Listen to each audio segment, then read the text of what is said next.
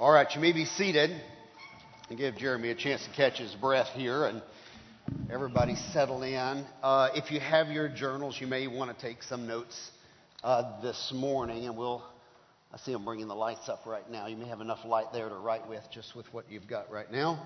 If anybody needs more light, just throw something upstairs over the ledge and they'll, everybody okay light-wise? Yeah, you got enough to write with? All right, Nathan's very attuned to your needs right now.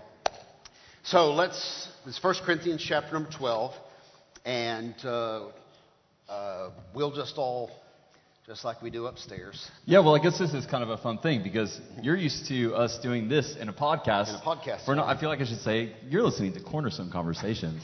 Um, however, I'm joined right now. I'm joined by my co-host. Yeah. Uh, however, we're not going to do a podcast this week because this kind of is the podcast. Here we are. Yeah. Uh, and and this would look much like how we would prep both for the sermon and the podcast. When we write the sermon, we go through this process to write the sermon, uh, to figure out what the text is saying, and I'll talk to you more about that in just a moment. And then we edit it down to what you can deliver in a reasonable amount of time, what gets left on the cutting room floor. Uh, used to just go away, and now it goes to the podcast. So what yeah. we talk about for an hour every week in the podcast, and then you edit the podcast. Like this week, we went an hour and a half in the podcast, and then you shrunk it right down. Didn't oh, you? It was longer than an hour and a half. It was an hour and a half? Yeah. Once we started talking, we just put it all out there, and Jeremy chops it back down again for us. So here's the question I want to ask you as we begin, because this is uh, very much in keeping with First Corinthians. Uh, we've told you there's a back story to this book. It's called Zero Corinthians. That's what we called it. There's a lot of exchanges, four, five, six, or more at least. Uh, communiques have gone back and forth, letters, in-person reports, visits, et cetera. We call that whole body of work Zero Corinthians because it precedes First Corinthians. We just don't know what's in it. We have to reconstruct it based on what we're reading here. But if I ask you this question, you'll be right in tune with what's going on in Corinth. Here's my question for you this morning. Are you a spiritual person? So now you've answered it already in your heart. And I guess this would be my follow-on then. How do you quantify that? I'm guessing you said yes to that question. Now my question is, how do you know that you're a spiritual person? By what standard have you now said yes before God in the house of God to that question? And said, yes, I'm a spiritual person. How do you know that? What are you judging that by? How are you quantifying or qualifying your answer to that question? Now you've gotten right to the heart of the First Corinthians conversation. The chapter is beautiful. The chapter is a bit controversial.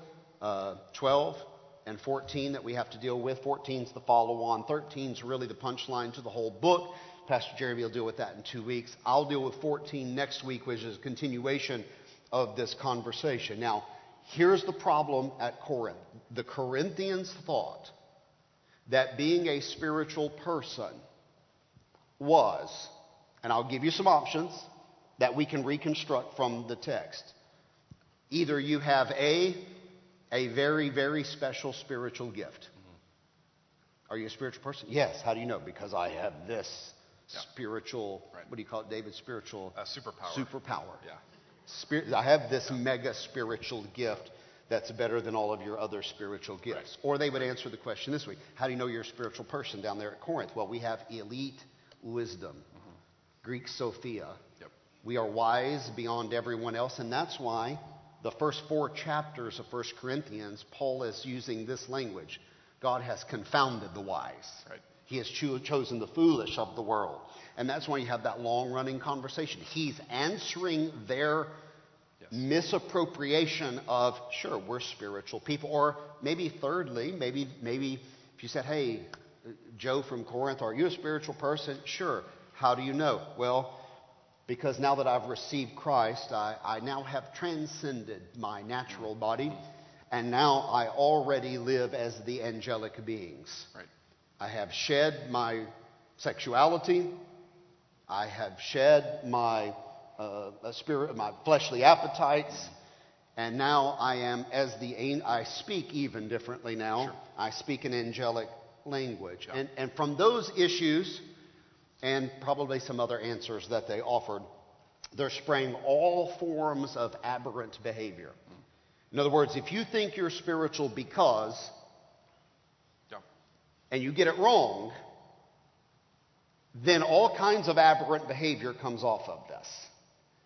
I'm spiritual because I'm like the angels. So what's, what aberrant behavior sprang from that?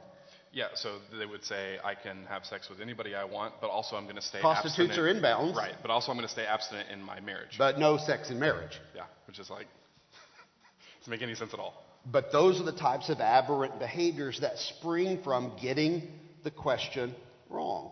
They would exercise their rights in public worship while trampling on the other church members' rights in worship. Which this was uh, really well illustrated last week as we talked about the Lord's Supper and communion, right? They felt as though they could, you know, lavish themselves with their own personal goodness without extending it to everyone else, yeah, in the community. Right.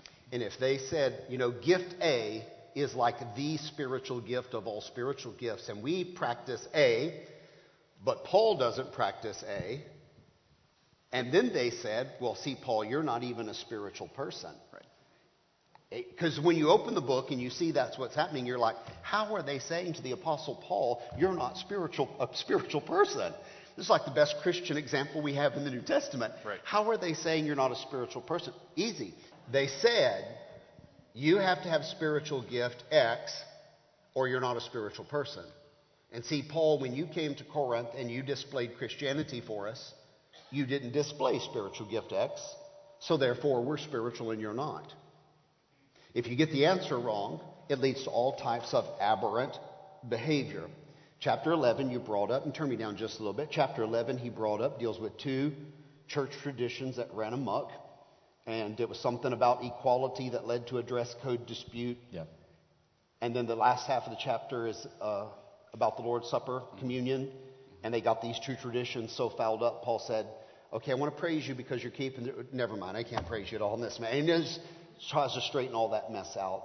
And and because they had allowed a lot of socioeconomic stuff to drift in, and you divided the congregation in haves and have-nots, and who's going to dominate. And, and again, it's all because they're answering this question wrong. So what does it mean to be a spiritual person?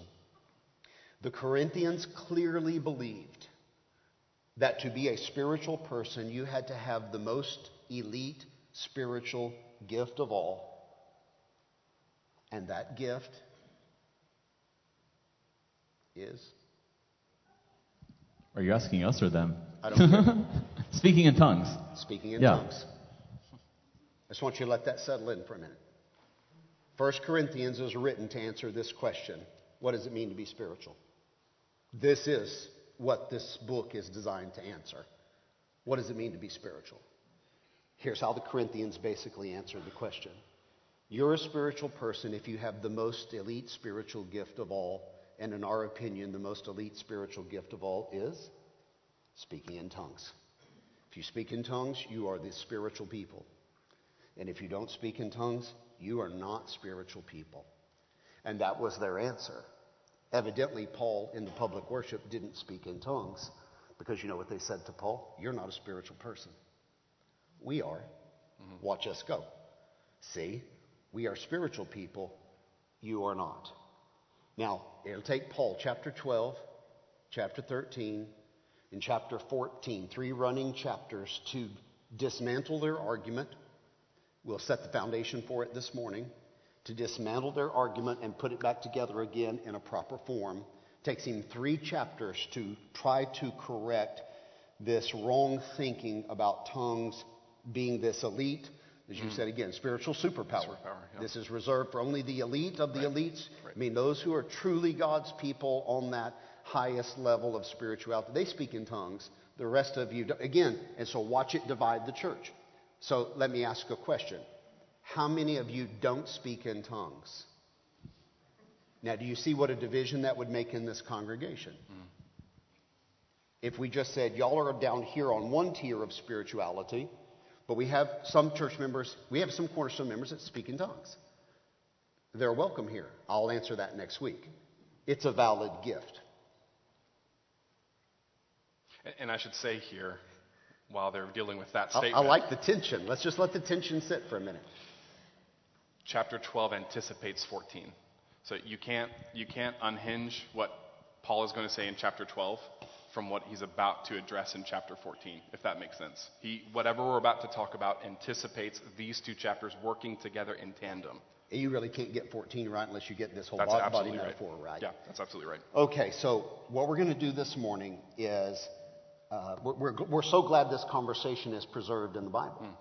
Yeah, and, it is important. We spent two years recently, the yeah. last two years, studying just this book as a staff. Um, all of us, um, Susan, the Ericas, Rachel, all of us together, studying through this for a couple of years. We've gone to trusted sources. We've read everything we could get our hands on to read. We've asked questions. We've sent email. We've, and all I want to say is we're glad this is recorded in Scripture because the Corinthians clearly have a problem about spiritual gifts. They're answering the questions with the wrong answers. Paul's giving them the right answers. We're glad we have this preserved for us because not only do the Corinthians have spiritual gifts wrong, we have them wrong. Not only do they need some edification and clarification, I think everybody in the room this morning needs a little. Because if I said, hey, can you explain this, spiritual gifts and how they work? Those of you who came from a Baptist tradition, which is the majority in the room, and I say that a lot, I never want to minimize those of you who didn't come from a Baptist tradition. We have some wonderful Church of Christ tradition-rooted people in here. Mm-hmm. Alan, those are your people, right? Alan's not here. He's smoking on the porch, probably. Uh, Caleb's a P K, good friend of ours, great church member. Caleb comes from a Methodist tradition. My people come from a Methodist tradition. Actually, my great-grandfather's a Methodist pastor. So my uncle's Presbyterian, wonderful man of God, great friend to our staff, been a great coach to us over the years. You come from other traditions, maybe. We're not minimizing that. But most of the... Can we take a poll? Is that okay? Just take a poll. How many of you come from a Baptist tradition? It's the majority of the room. So that's what we speak to mostly. If you came from a Baptist tradition, you've never heard of more than two sermons in your whole life on spiritual gifts, probably. You just haven't, because we just don't do that, even though all this material is sitting right here in our Bible staring at us. Spiritual gifts has been mishandled by our tradition, and we're going to see if we can untangle a little bit of that this morning and next week. So we're going to do exegesis live. This is what we would do upstairs with the staff and prep for a sermon. Uh, exegesis is just a, a theological word. That means we're going to find a critical interpretation or a critical, and when I say critical, I don't mean, I hate you. You're, you're t-. It's not that critical. Like critical means, thinking. Yeah, know. critical thinking, interpretation of the passage. The way you do that, our staff does this in a five-step process. We can't do the five-step process with you because it's already eleven seventeen. I have to do the three-step process with you, okay? So we'll only do the three steps, and we'll leave the last two off, but you'll get the point here real quick. When we do exegesis, we look at the whole paragraph at a time, and we ask these questions. Number one, what is the subject of this paragraph? When we ask what is the subject, we're going to ask a who, what, where, when, how question. That paragraph answers a who, what, where, when, how question. The complement is the next thing we have to find, and the complement is the answer to the question. If you ask a what did Paul, blah, blah, blah, then the complement's going to be Paul, blah, blah, blah, blah, blah, answered the question, okay? You take the co- subject and complement, jam them together, work it out a little bit more, and you come up with the big idea of the paragraph. The big idea is the summation of the passage. You know, I would even say that it's the complement step that gets the most uh, problematic with the way that Americans typically read our Bible. So we read this and we say, uh, what's the subject? Paul is clearly discussing the problems with their usage of spiritual gifts. And then we want to say, so what's the answer to that question? We would say, well, we do all these things. And we want to immediately apply it before yeah. applying it how he applied Can't it. Can't apply it until right? we do that proper that, exegesis. Right. So it's important to know that the subject and the complement are both rooted in the reality of the moment of writing. That's right. Not in the moment of application. Yeah, we need to know what Paul says before we understand how to apply it to us. Exactly. See, application, hook, all that, that's steps four and five. That's way down the list of things we've got to do. Right. We've got to get... The Bible can never mean to us what it didn't mean to them. We have to figure out what it meant to them. two thousand years of history has passed, and it's hard for us to figure some of this out. It was crystal clear to them. Mm-hmm. They knew exactly what Paul was saying to them. There was nothing ambiguous about this. Is that fair? The problem is we have to untangle it now and figure out what the conversation was. So let's do it live. You ready? Here's First Corinthians twelve. Um, I'm going to take uh, one, two, and three. Okay? Now, concerning spiritual gifts. Underline that. Now, concerning spiritual gifts. Does anybody have any idea what this chapter is about to be about? Okay. Brothers and sisters, I do not want you, I underlined that, to be unaware. And then I underlined you everywhere it showed up. You know that when you were pagans, you used to be enticed and led astray by mute idols. Therefore, I want you to know that no one speaking by the Spirit says Jesus is accursed. And no one can say Jesus is Lord except by the Holy Spirit. When I'm doing the exegesis, I'm looking at that now. I've just underlined you, you, you, you, you. And I'm thinking about Paul said this is about spiritual gifts, colon, whatever follows modifies, brothers and sisters. And I'm sitting here scratching my head already on verse one saying, is this about spiritual gifts or is this about people? Here's a clue. You can't separate them. You can't separate them. He's actually going to start talking about people here very quickly, but he's still talking about spiritual gifts. So, what was the Zero Corinthians question that these three verses answered? It could have been something like this. Which spiritual gift is best?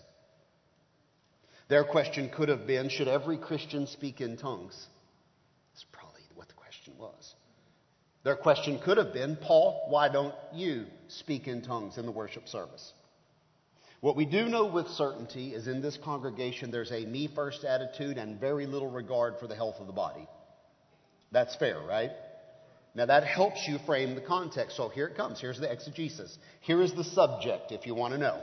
The subject of those three verses is what contrast did Paul use to begin the conversation about spiritual gifts?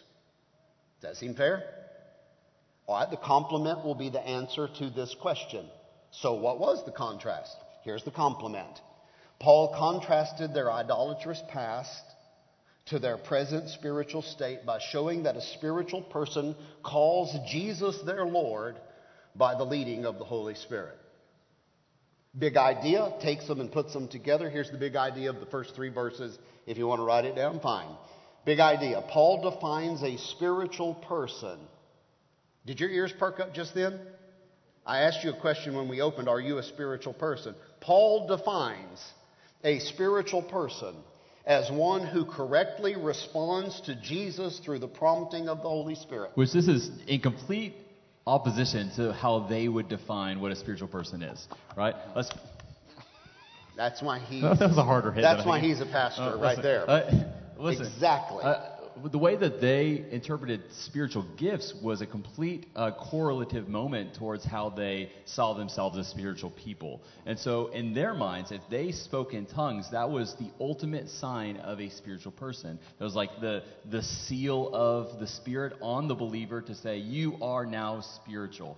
Um, and this was really what Paul spoke against even in chapters two and three. He, he's reasserting the same thing, and that is that one is not spiritual because of the gift. One is spiritual by the Spirit who declares you to be one with Christ, right? Who helps align you and, and who you, so, al- you know, give yourself right allegiance to. It's not to. The gift that makes you a spiritual person. It's the Spirit it's who the Spirit makes you a spiritual you person, right? That you're supposed to be following and responding to. Exactly. Okay, yeah, and, to be and, sure I'm clear. And Paul wants them to really focus on this. Now, you guys saw there this this phrase that says the Spirit can't.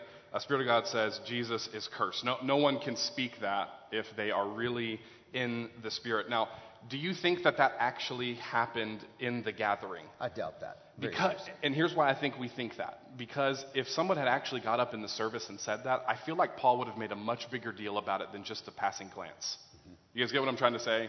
This is the only time he, t- he says this yeah. phrase or talks about said, this at grab all. Grab that guy and throw him out. Well, yeah, the, the Corinthians are very quick to tattle on each other. Yeah, so and, he would have known. Right, he, he because he addresses very specific circumstances yeah. elsewhere in the book. That's right. So I think what Paul's trying to do is actually he's trying to set up, the uh, again, a, uh, a hyperbolic or an exaggerative point to say that nobody could say Jesus is cursed. Really what they should be saying, if they are a spiritual person, is that Jesus is Lord. This is actually the central Christian confession.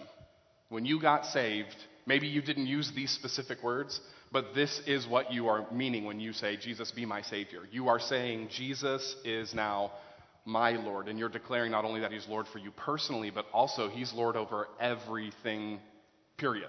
You know, this reminds me, uh, you, you a few weeks ago alluded to this moment that I had in India when he abandoned me um, on a different continent, uh, where I, I was faced with you know, some serious demonic uh, opposition and oppression, and uh, Pastor Ezekiel, who's one of our you know, greatest friends and partners overseas, he had me uh, c- go through this whole moment of, you know, helping to, you know, cast out demons in people. And one thing that he said very specifically was, a person who is filled with the spirit of, mm-hmm. with demonic spirits is not going to proclaim Jesus as Lord. That's correct. Because it's only someone who's filled with the Spirit who can truly proclaim that. And that was kind of his mark for knowing this person is filled with demonic presence, because she refuses to Same.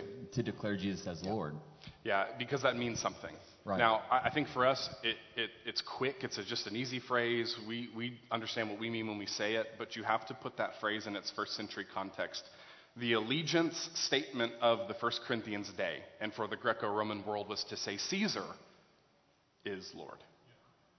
And what that means is that you are declaring allegiance to Rome and to Greco-Roman blah, blah. values and blah, blah, blah. Now, when a Christian says Jesus is Lord, they are in direct opposition to the culture and air of their day. Be and not conformed to this world, right. but be transformed. This is what it's all that's about. That's absolutely right. That's what it's all about. And, and that allegiance, I mean, that you guys, you have to understand that that's a big deal. You understand now why Nero starts to burn stuff down, blame the Jews and the Christians, and starts to, to persecute Christians, because there's this small sect of people who are declaring another allegiance other than Caesar. Caesar is Lord. And so this is not just a some words that we say in order to, you know, say God is in charge of me or whatever.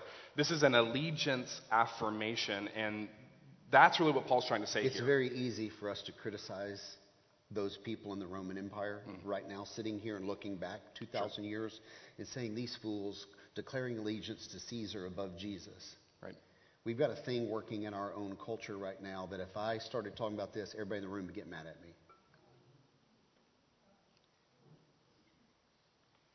So I won't talk about it. Yeah. But your number one allegiance is Jesus Christ. Period. Period. I want you to wrestle with that a little bit. Now, gift is confusing in this conversation, because I love it when Susan gives me gifts, because they're for me. Yeah. Can you explain this to the congregation? What in the world are we talking about?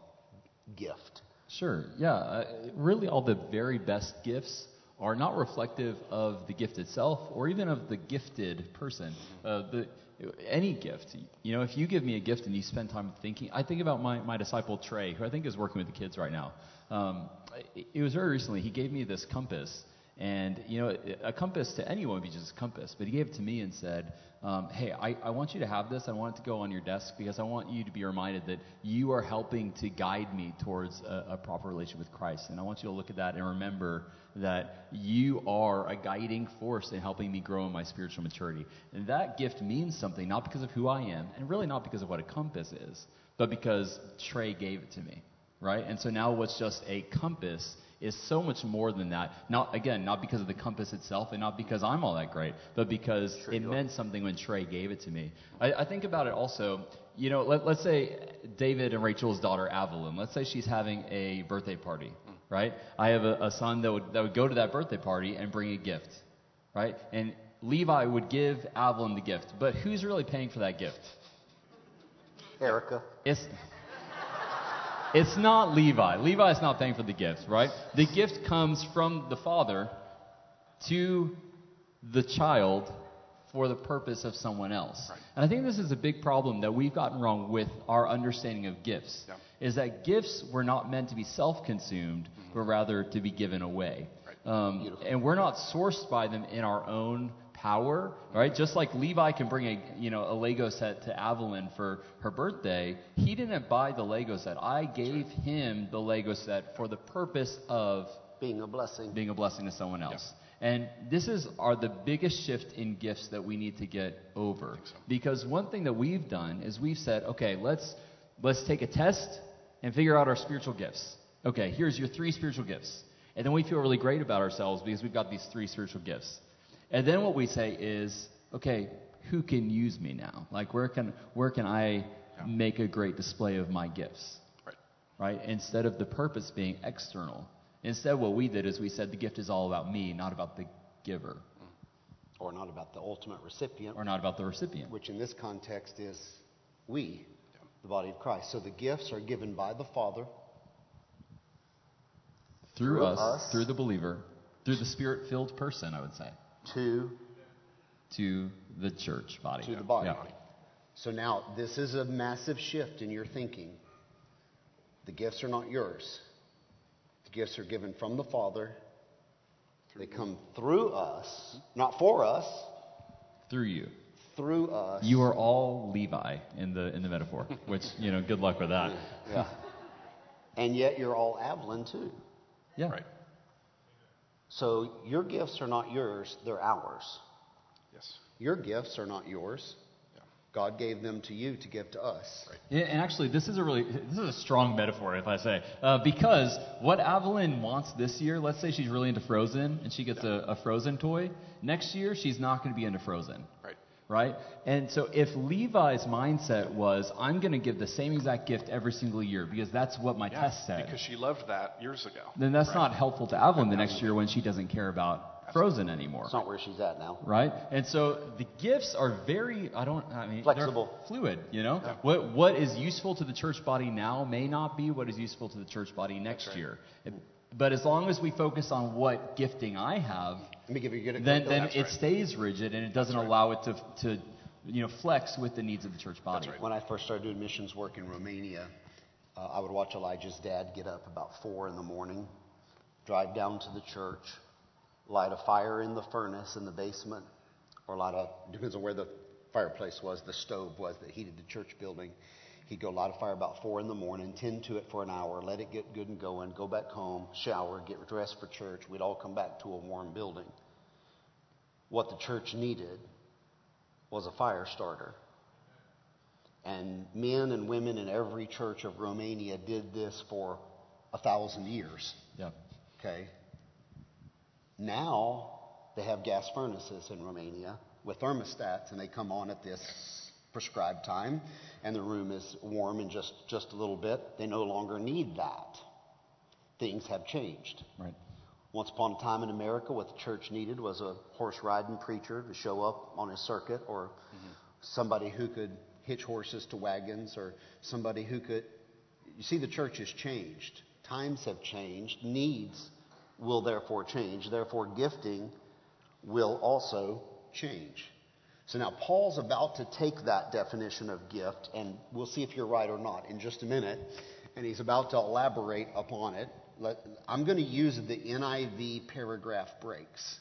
The N I V breaks the paragraphs different than the C S B, and it breaks it in such a way that the exegesis is crystal clear.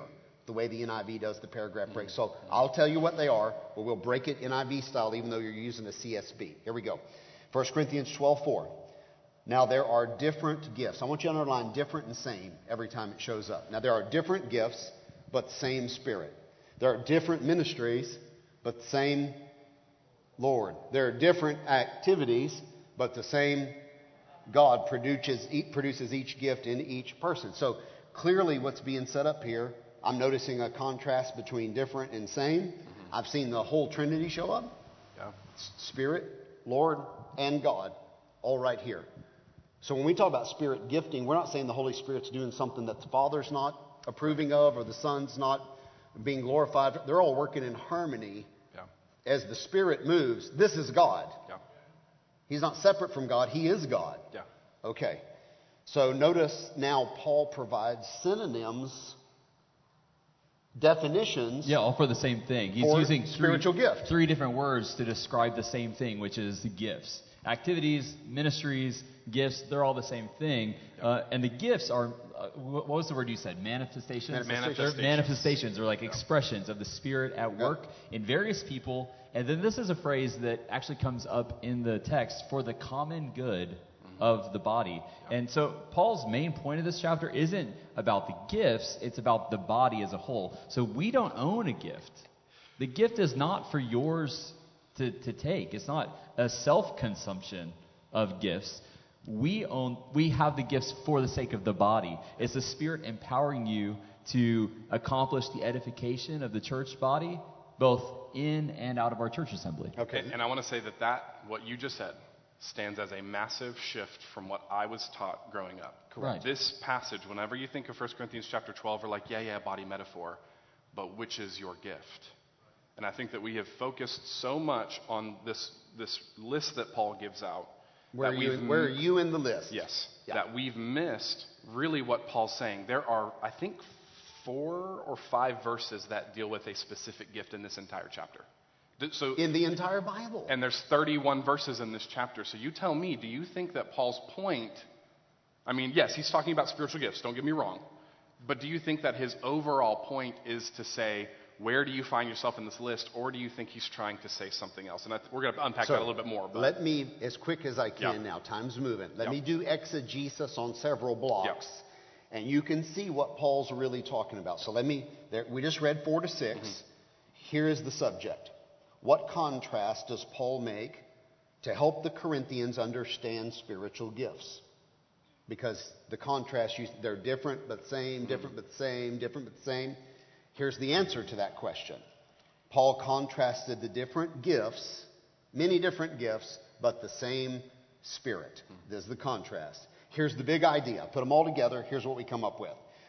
These verses, this paragraph means Paul taught the Corinthians that although they had diverse gifts, those gifts were all from the same Spirit and should be a point of unity, not a point of disunity.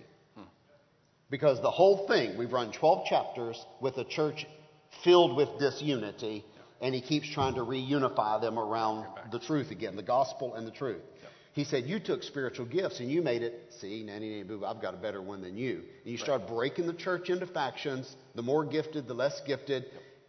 That's not the way the Spirit works. And I'm a real spiritual person because I have that. And Paul's here saying, no, you're a spiritual person because you have the Spirit, and now it will manifest same Spirit, in these ways. Same Spirit. Yeah. You have the same Spirit as I That's have. Right. I have the same Spirit you have. We have the same Spirit you have. Right. We all have different gifts. Yep. We're all united, not because of our gifts. We're united because of the Spirit. Spirit. We have the same Spirit yep. in us.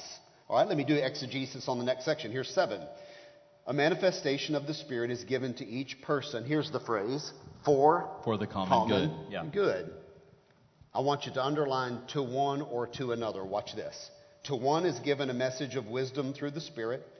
To another, a message of knowledge by the same Spirit. To another, faith by the same Spirit. To another, gifts of healing by one Spirit. To another, different uh, uh, performing of miracles. To another, prophecy. To another, distinguishing between spirits, to another different kinds of tongues, to another interpretation of tongues. eleven. One and the same Spirit is active in all these, distributing to each person as he wills. Here's the subject. What was Paul's goal in listing many different manifestations of the Spirit? Answer is the complement. That all of this diversity was designed and sourced by God for the church's edification. Big idea. Each member of the body is given manifestations of the Spirit for the common good of the body. Now there's your list of spiritual gifts, the biggest list in the Bible. Mm-hmm. Let's unpack that for just a second. Yeah, so I want you to notice something. Um, again, Paul's anticipating chapter fourteen is coming up. He's got a specific thing he wants to talk about in the... Uh, in the body that's happening, in the church assembly time that's happening. So he intentionally places something at the end of this list. Tongues and interpretation of tongues. Now, we have to ask the question, why does he do that? I think we automatically think because something's at the end of the list, Paul is trying to diminish it. And if you grew up Baptist, that is what you were taught. is that Paul is trying to diminish tongues and say that it's not important or whatever. I'm here to tell you that he's not doing that. It is a spiritual gift, isn't it in the list? It is, absolutely. What Paul is actually trying to do is bring the Corinthians back into balance. Okay, this is a, nor- a very normal Greek literary device. To highlight the thing that you want to talk about and emphasize is to put it at the end of a list, not to diminish it in any way. So really, his, his main point is to say that you guys have made tongues this exclusive thing. If you speak in tongues, therefore you are a spiritual person, and not just any kind of spiritual person. You are an elite kind of spiritual person. But what he's really doing is not saying, tongues is not a thing anymore, quit worrying about it. What he's actually trying to say is there are all of these gifts here. What he's actually, if you've overlooked all of these. Yeah, then you've missed the whole point of what a spiritual person is in the first place. Woo. I know it's me. It's you, it's not me. So, so it's you, it's not, that's right. I'm breaking so, up. So he's intentionally putting yeah. this list of gifts in order to emphasize diversity. The Church of Corinth wants to emphasize uniformity. They want to say, you have to speak in tongues to be a spiritual person. And Paul says, no, you have to be filled by the Spirit of God to be a spiritual person. And here's a whole bunch of spiritual gifts yes. you guys don't even talk about. And actually, well, we're going to talk about this in a, in a minute, but actually we think that this list um, is what? an ad hoc list, yeah. meaning it's not... Exhaustive. The, exhaustive. This is not a theology on every gift that ever possibly could have happened. Ma- major shift in thinking from your Baptist tradition. Yeah.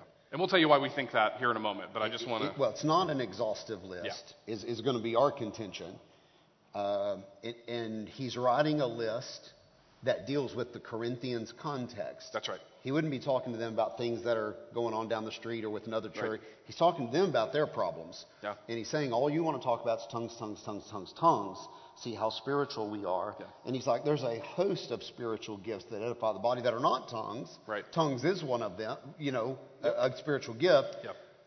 But it's not the most edifying one, and there's a whole bunch of others That's right. that are not even getting in on the on the conversation. Well, and the fact that he points out wisdom and, and knowledge even within that conversation shows that there's something specific happening here. Yeah, yeah, there is something specific, but he's also making a list that is diverse enough That's right. to apply to a broad range of people. That's right. Um, because, again, the congregation in Corinth is very diverse in yeah. itself. So it, when, if you're writing in your notes, around verses eight through ten, write the word diversity, because that is an important point to make. That is, is that there here. Are diversity in gifts, yes. but it's all unified around the same That's Spirit. Right. Um, and yeah. it is that it is that gifting of the one Spirit that is the point that's supposed to be when, taken when away. When we were prepping this, uh, going through this in study time, you immediately, your mind went to Romans twelve. Right. I think everybody ought to write Romans twelve in your journal right here. Um, the sister passage. Yeah. This yeah. is the only other significant list of gifts. Well, Ephesians four is a, a lesser thing going on, but... Uh, Romans twelve is the other place that spiritual gifts are discussed. Yeah, well, and David, you mentioned just a second ago, we don't think Corinthians is an exhaustive list, and part of the reason why we think that is because in Romans, there's a different list of gifts. Completely.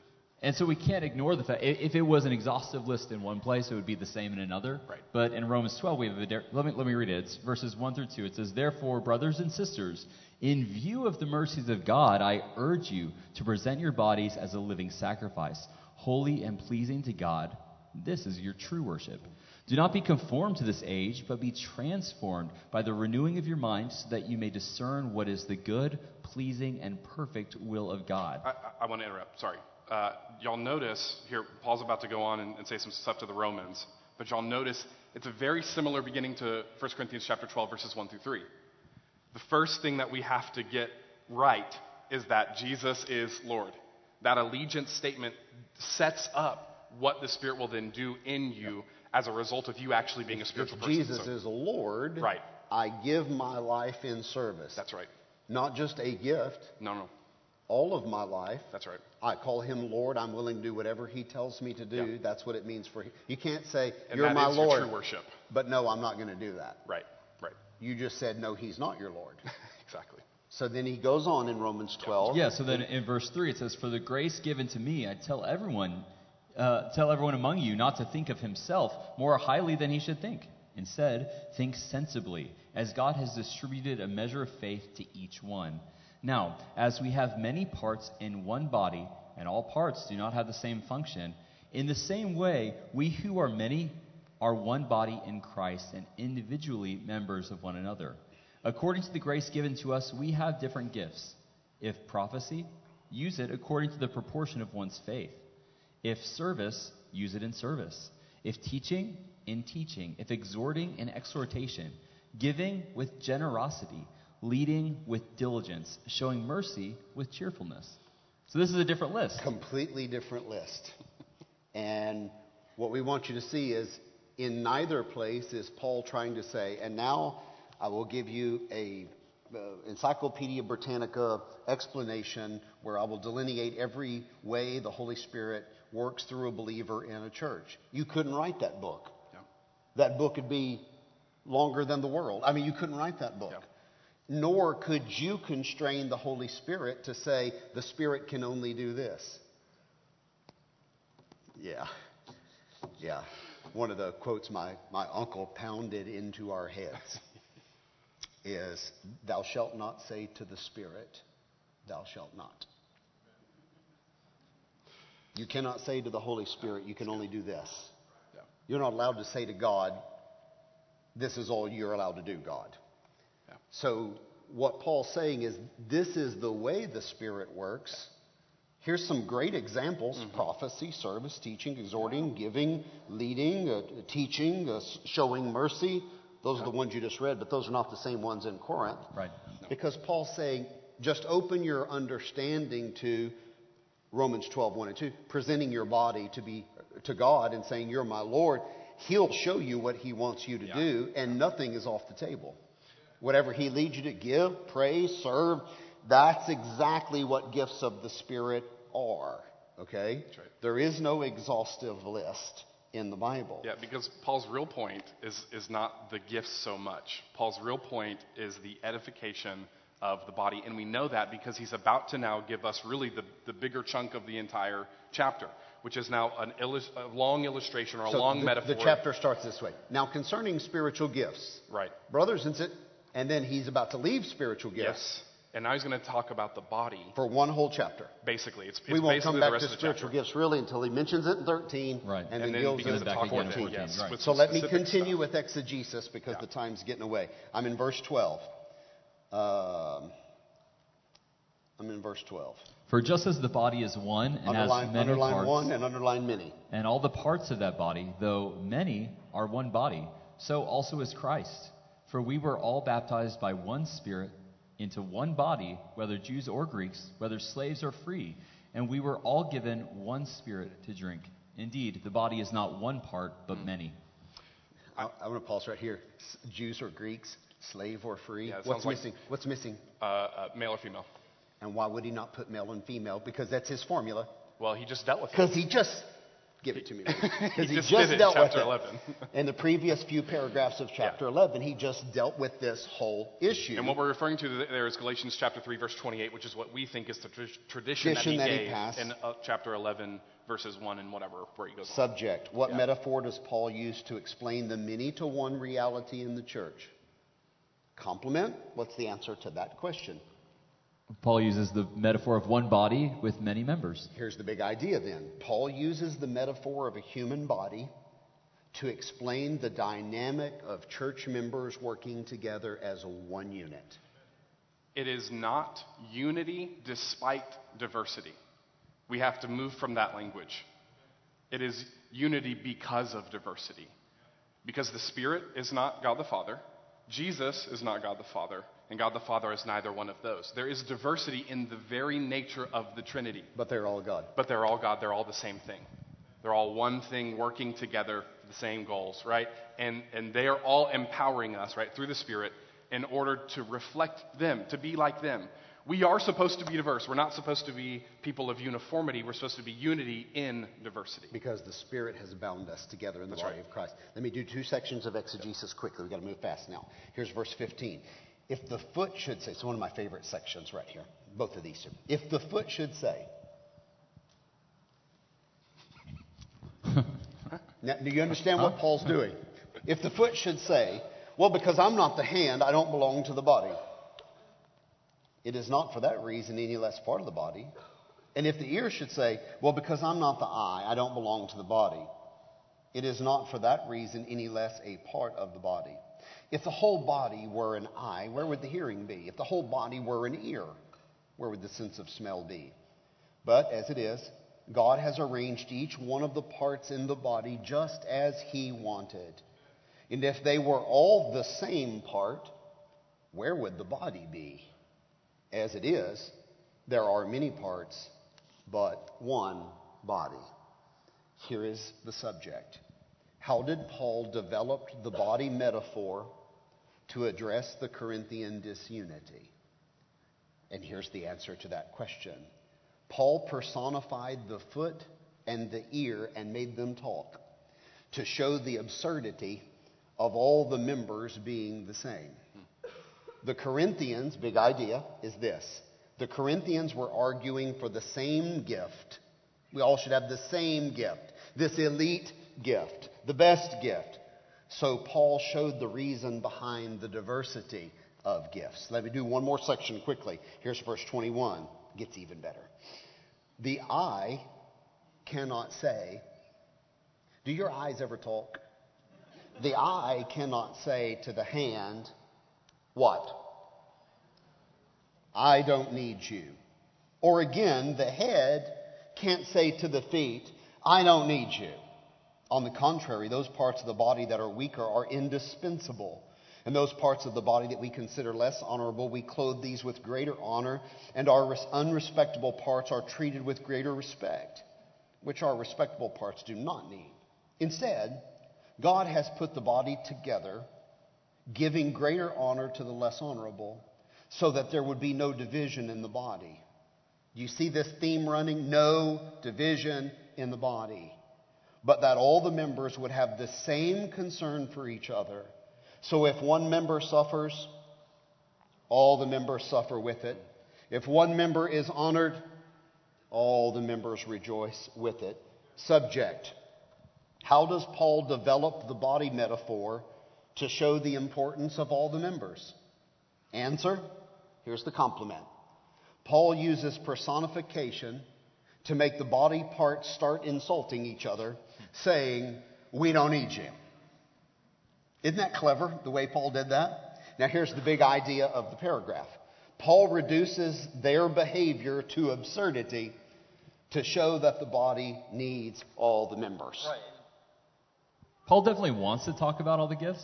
I mean, it's clear. He, yeah. He's he's listing them off on, on sure. purpose. The whole context is about the body as a whole. And so he, he mentions the individual portions, but it's all keeping in line with what's the big idea here? What's the main thing? And that's mm-hmm. the body. Mm-hmm. God or Paul wants wants the Corinthians and ultimately us to realize that this is an illustration of how vital each member is to the church. So it's not about each member's individual importance. It's about your importance to and for the sake of the yeah, body. Right.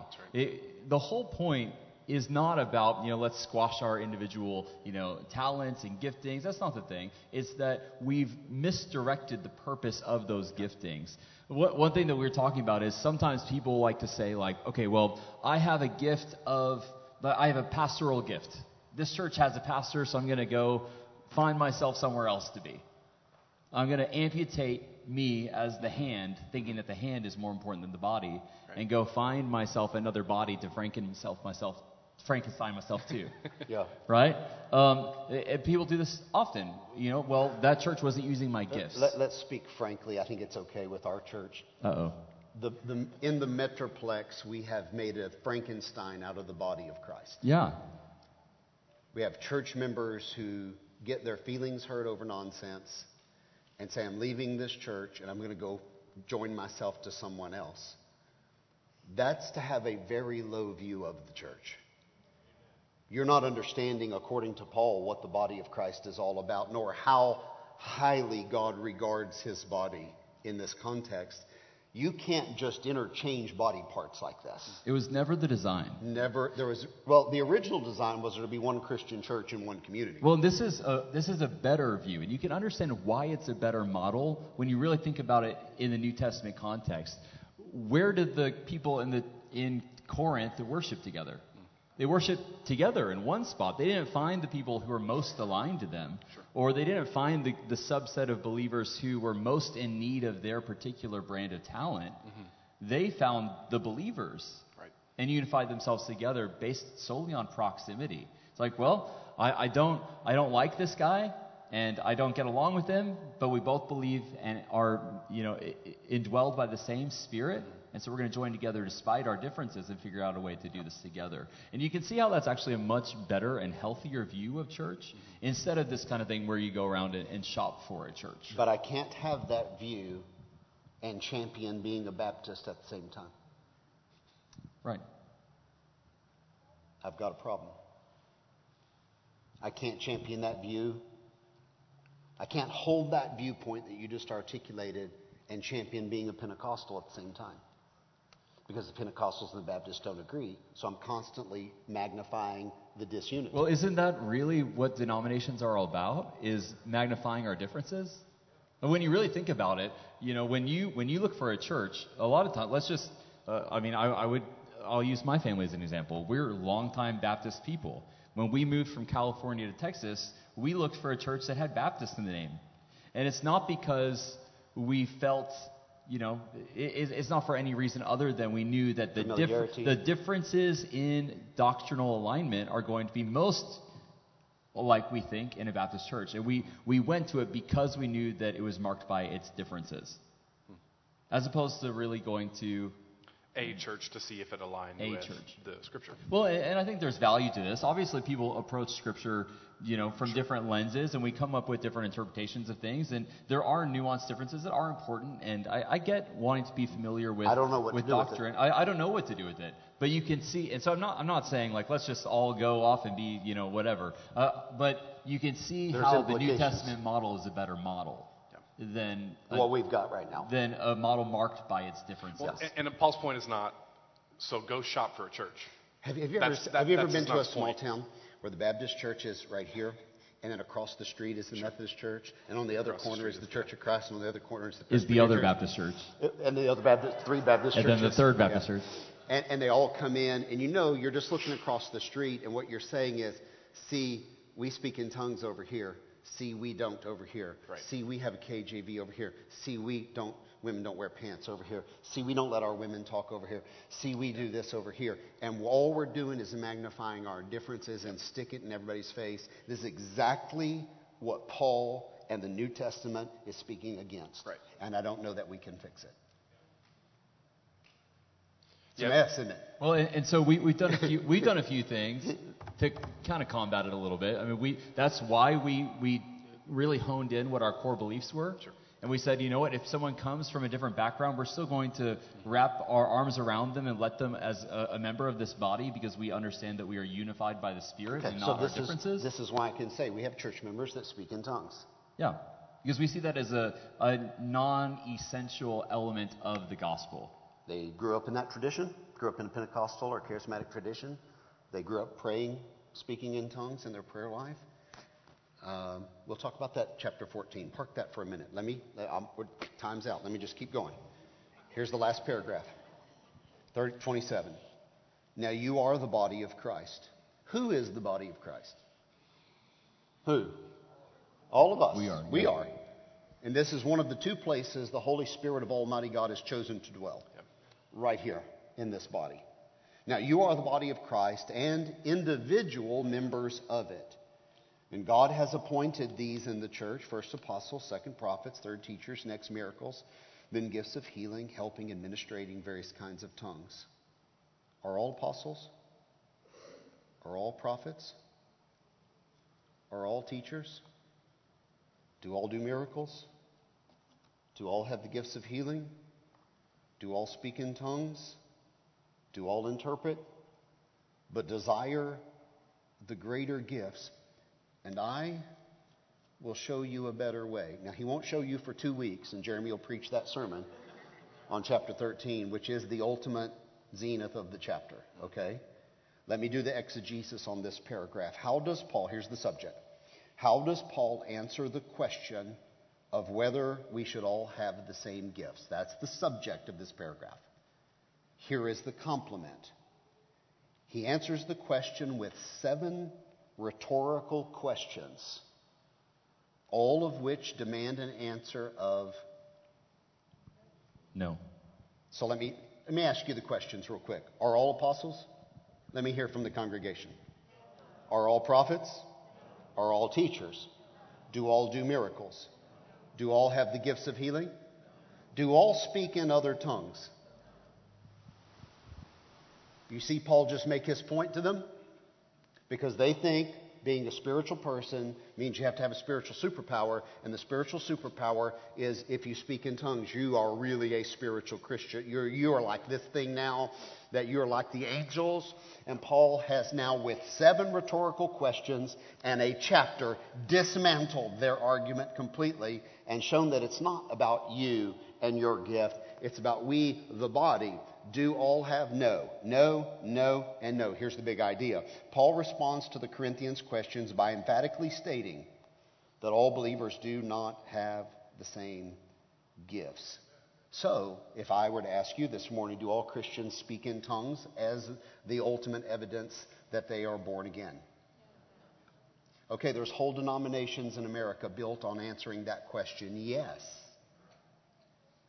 The Pentecostals, the Charismatic, some of the Gateway crowd, the Assemblies of God answered this question exactly the opposite of the way you just answered it.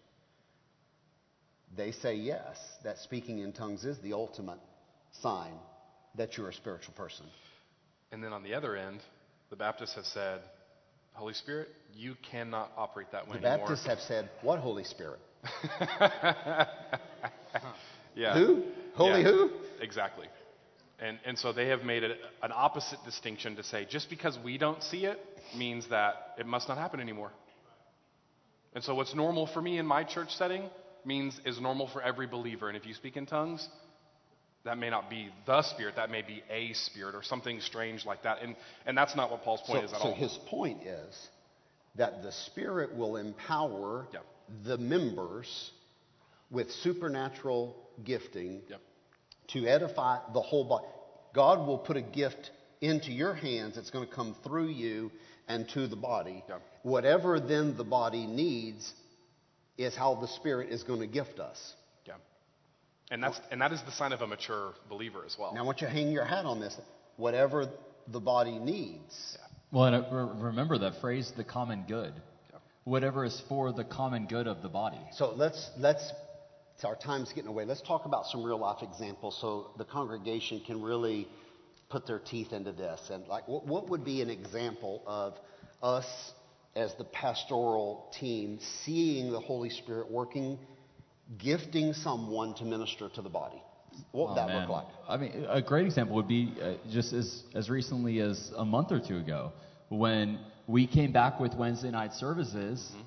Um, Erica McNair asked asked her crew, okay, who's available to help watch the kids on Wednesday nights? And got basically no response. And so J- so J D and Janet Rudder then, who he's one of our elders, they're in grandparent stage now, both spiritually and physically. Um, they they have an opportunity. They see there's a need in my church body. I don't really like kids that much except for my own, but, you know, I guess I can watch them. So they go and watch your kids. So on Wednesday nights when you drop off a child between the ages of, what, two and four, they are watching your kids, not because they feel particularly called or able to do it, yeah. but because they saw a need in the church body. They right. said, I guess the Spirit's gifting me to fill that need. And also, so my, my daughters are doing gymnastics right now on Wednesday nights, so they're they're missing that, that time block. And yeah. they're sad every week when they come to pick me up from church because they missed Miss Janet and Mister J D's class. And if you were to ask them, do you do you think, J D and Janet, do you think you guys are particularly yeah. gifted to do this? They'd be like, oh, no. No, but the evidence of that. But the evidence, uh, see, they're but wrong. Ask your kids, they're wrong. But ask, ask your kids. kids. Ask They'll your kids. tell you something different. Because the Holy Spirit is gifting them to be thinking in new ways, to be creative in new ways, to give these little cute gifts to the kids that yeah. they just love the, the Rudders when they're in there. And it's a gift that the Spirit gave to meet yes. the common good of the body. That's right. And it's a gift that maybe wouldn't have popped up on a spiritual gifts test, yep. but it's just as valid and reasonable. Absolutely. I, I'm thinking about how Andrew Armstrong has stepped in with some technology.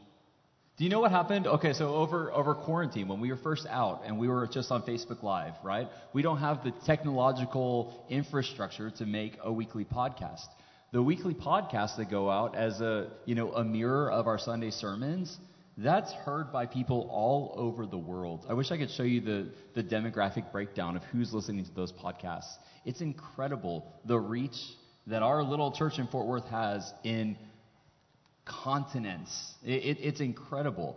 Andrew Armstrong said, wait, there's no way to do the podcast if we just keep doing Facebook Live from your living room. And so what he did was he figured out a way to get the audio, probably illegally, I'm sure. Um, he, he figured out a way to get the audio from our services, clean them up, and put them out there because he said, wait, there's a big need right now, and I'm particularly capable of handling that. Hmm. And so for the common good of not just this local body, but for the church as a as yeah. a bigger body, I'm going to meet that need. And that's a gifting that is not going to be found in First Corinthians. Yeah. So what we're really talking about is a shift in our thinking. We're not going to take a test to figure out what our spiritual gift is. We're going to say, what does the body need? That's right. And this is really what we've been talking about in preparation for all of this series on, on First yeah. Corinthians. If the body is edified, if, if we need preschool workers, is our biggest need as a church right now, then we believe that spirit-filled people will be rising up and saying, I'm on it. Yep.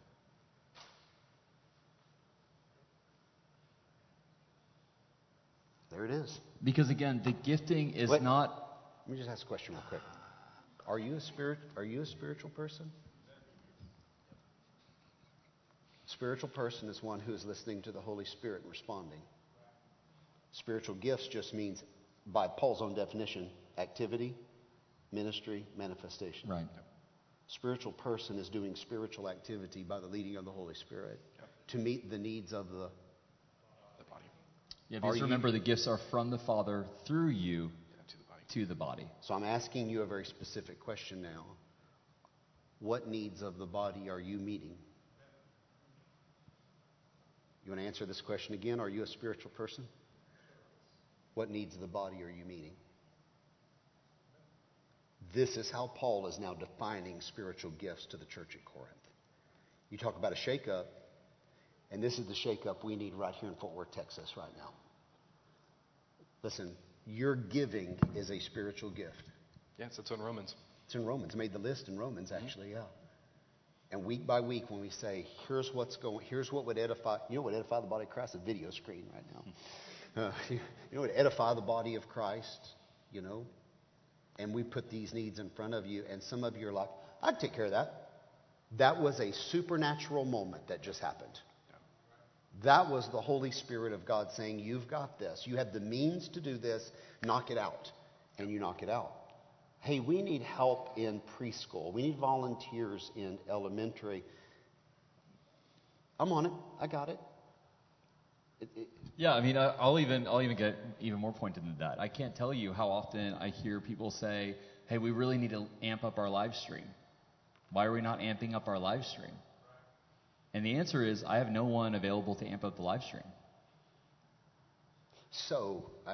I, I You're saying to me that a spiritual gift could be... A gift of technology, of course.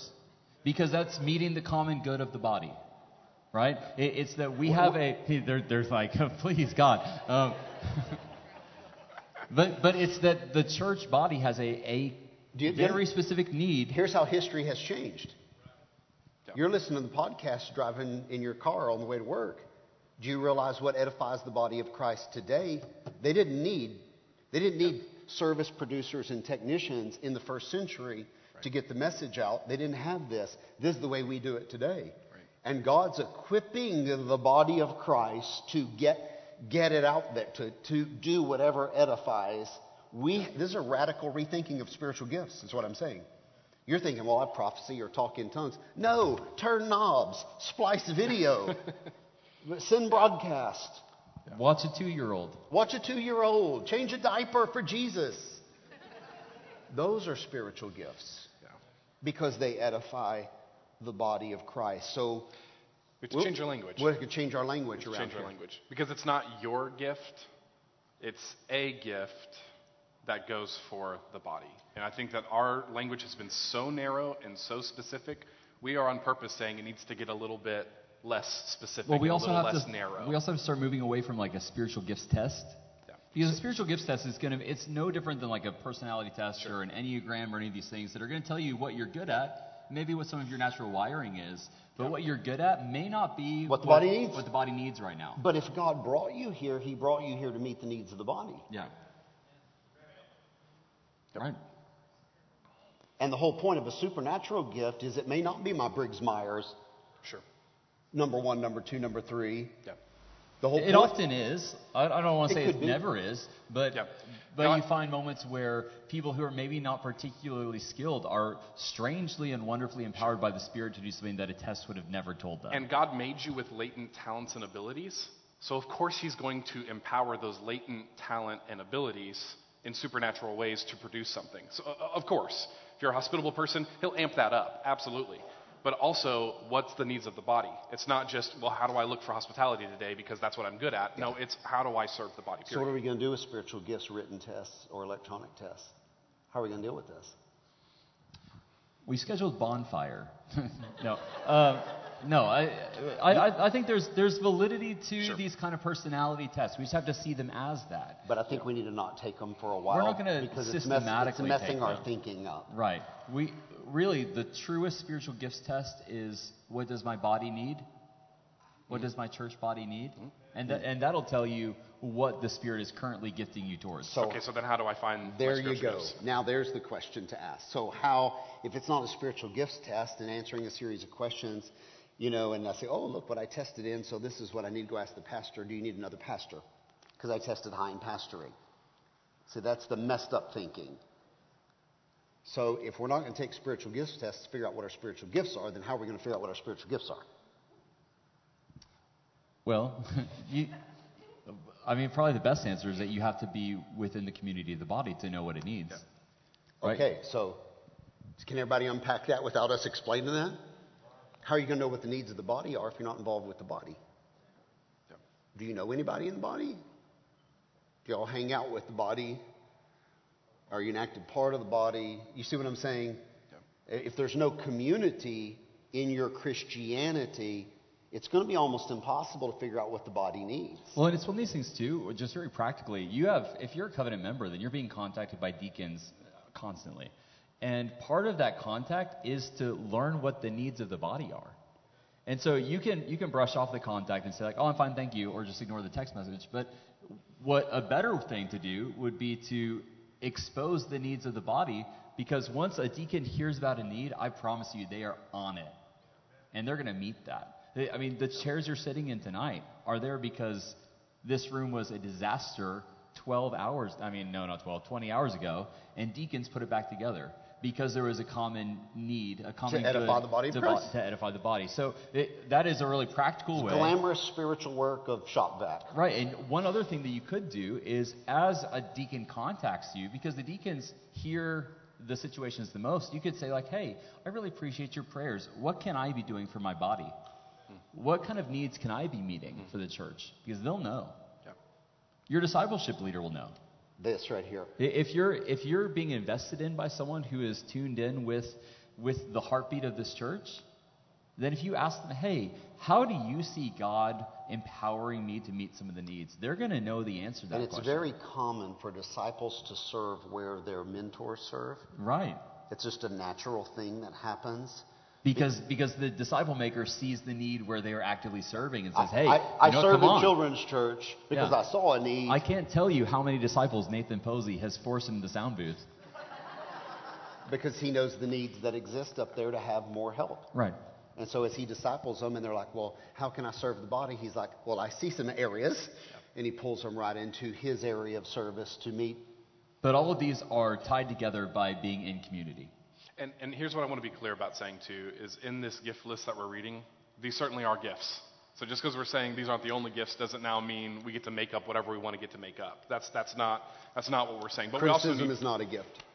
Criticism is not a gift. That's absolutely right. And so and so what we what we are saying, though, is that Cornerstone, Baptists in this room, you need to start being open to what the Spirit wants to do in your life.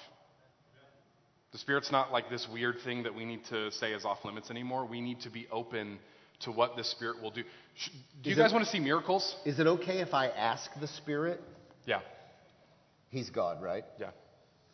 So it's okay if I say, uh, Spirit of God, I don't know what to do. Yeah. Is this okay? Yeah. I'm not like, this is not heresy to yeah, ask no, God what no. He wants me to do for the body? No, of course not. And see, and see then how the Spirit leads me to find yeah. those needs. Yeah. And again, you know, some, some, you, sometimes you can't find a thing because you're not looking for it. Right. Seek and you shall find, find Jesus no, said. No, you're looking to meet a need. You're looking to be used of the Spirit. The Spirit's going to show you areas to be. Let me, let me see if I can get, get to the close on this. We've, we've been asking, what is my gift? Now, this is our history we come from. You know, uh, we do talk about gifts here at Cornerstone, but the way we've talked about them the last ten years is we've been saying, you know, find your, what is my gift? And again, it puts the spotlight on me. Right, there's an amplification on the hand and not an amplification of the body. Right, it's not. What we should have been asking is, what does the church body need? Yeah. And then saying to the Spirit of God, what, what does the church body need? Oh, Spirit, would you empower me to fill this need? That would be my gift. Well, he specifically says to desire these things. A- ask for them. Seek them. Find the good that's needed. Find the find the thing that's missing in the cogs of the machine of, of the church body and meet those. But ask God to empower you to do them. Ask Him to spiritually gift you to meet those needs. Yeah, because every member is needed. That's right. And it's not just, by the way, it's not just in these however many walls we have of the church. The spiritual gifts are not exclusive to this body. However, a good indicator of you being a spiritual person will be how you impact this body. Yeah. But there is a, a larger body outside of these walls that also needs your gifts in order to build yeah. that body as well. So we're not being exclusive to the to this place necessarily. However, that's a great first start for many of us. We have no more time. We got to stop right there. Yeah. I think that's enough for now. Next week we'll do chapter fourteen. I'll take tongues and take it a little bit further. Jeremy will come back and finish the book the next week. For now, heads are bowed and eyes are closed. Here's what I want you to do in prayer for just a minute. Could we have that first conversation right now with the Holy Spirit as a church family? Why don't you just say, Spirit of Almighty God, you live in me. I'm thankful for you. You were given to me as a gift, and I, I'm thankful you live within me. Now, Spirit of God, I'm asking you to show me how I can meet the needs of the body. Father, speak to me about what the needs are. Open my eyes, open my ears, open my understanding that I might know how to edify this church, which is your body. And God, as you show me, empower me in a supernatural way to meet those needs for your body.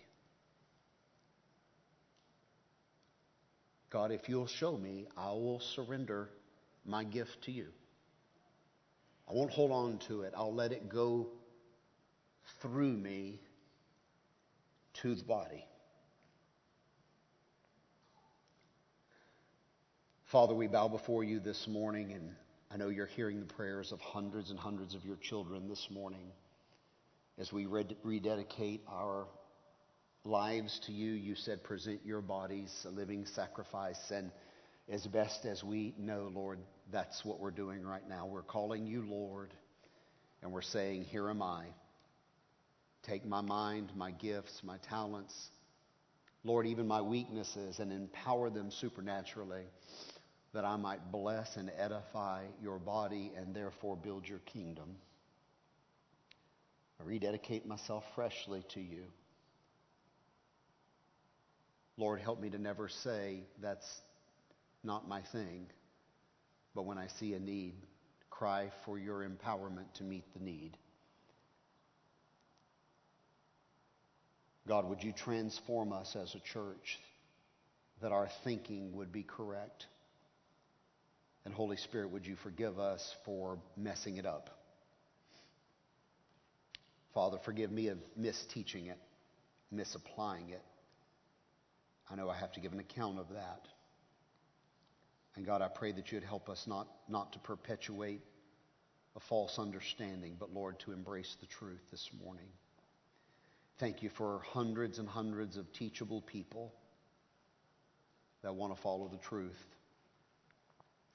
Father, bless our week now. In Jesus' name we pray. Amen. I'm have you stand together. Say the Lord's Prayer. We'll go to our homes. You ready? Our Father in heaven, hallowed be your name. Your kingdom come, your will be done on earth as it is in heaven. Give us today our daily bread, and forgive us our debts as we have also forgiven our debtors. And lead us not into temptation, but deliver us from the evil one. Paul blessed the Corinthians with these words. May the grace of our Lord Jesus Christ and the love of God and the fellowship of the Holy Spirit go with you. God bless you. I'll see you next Sunday morning.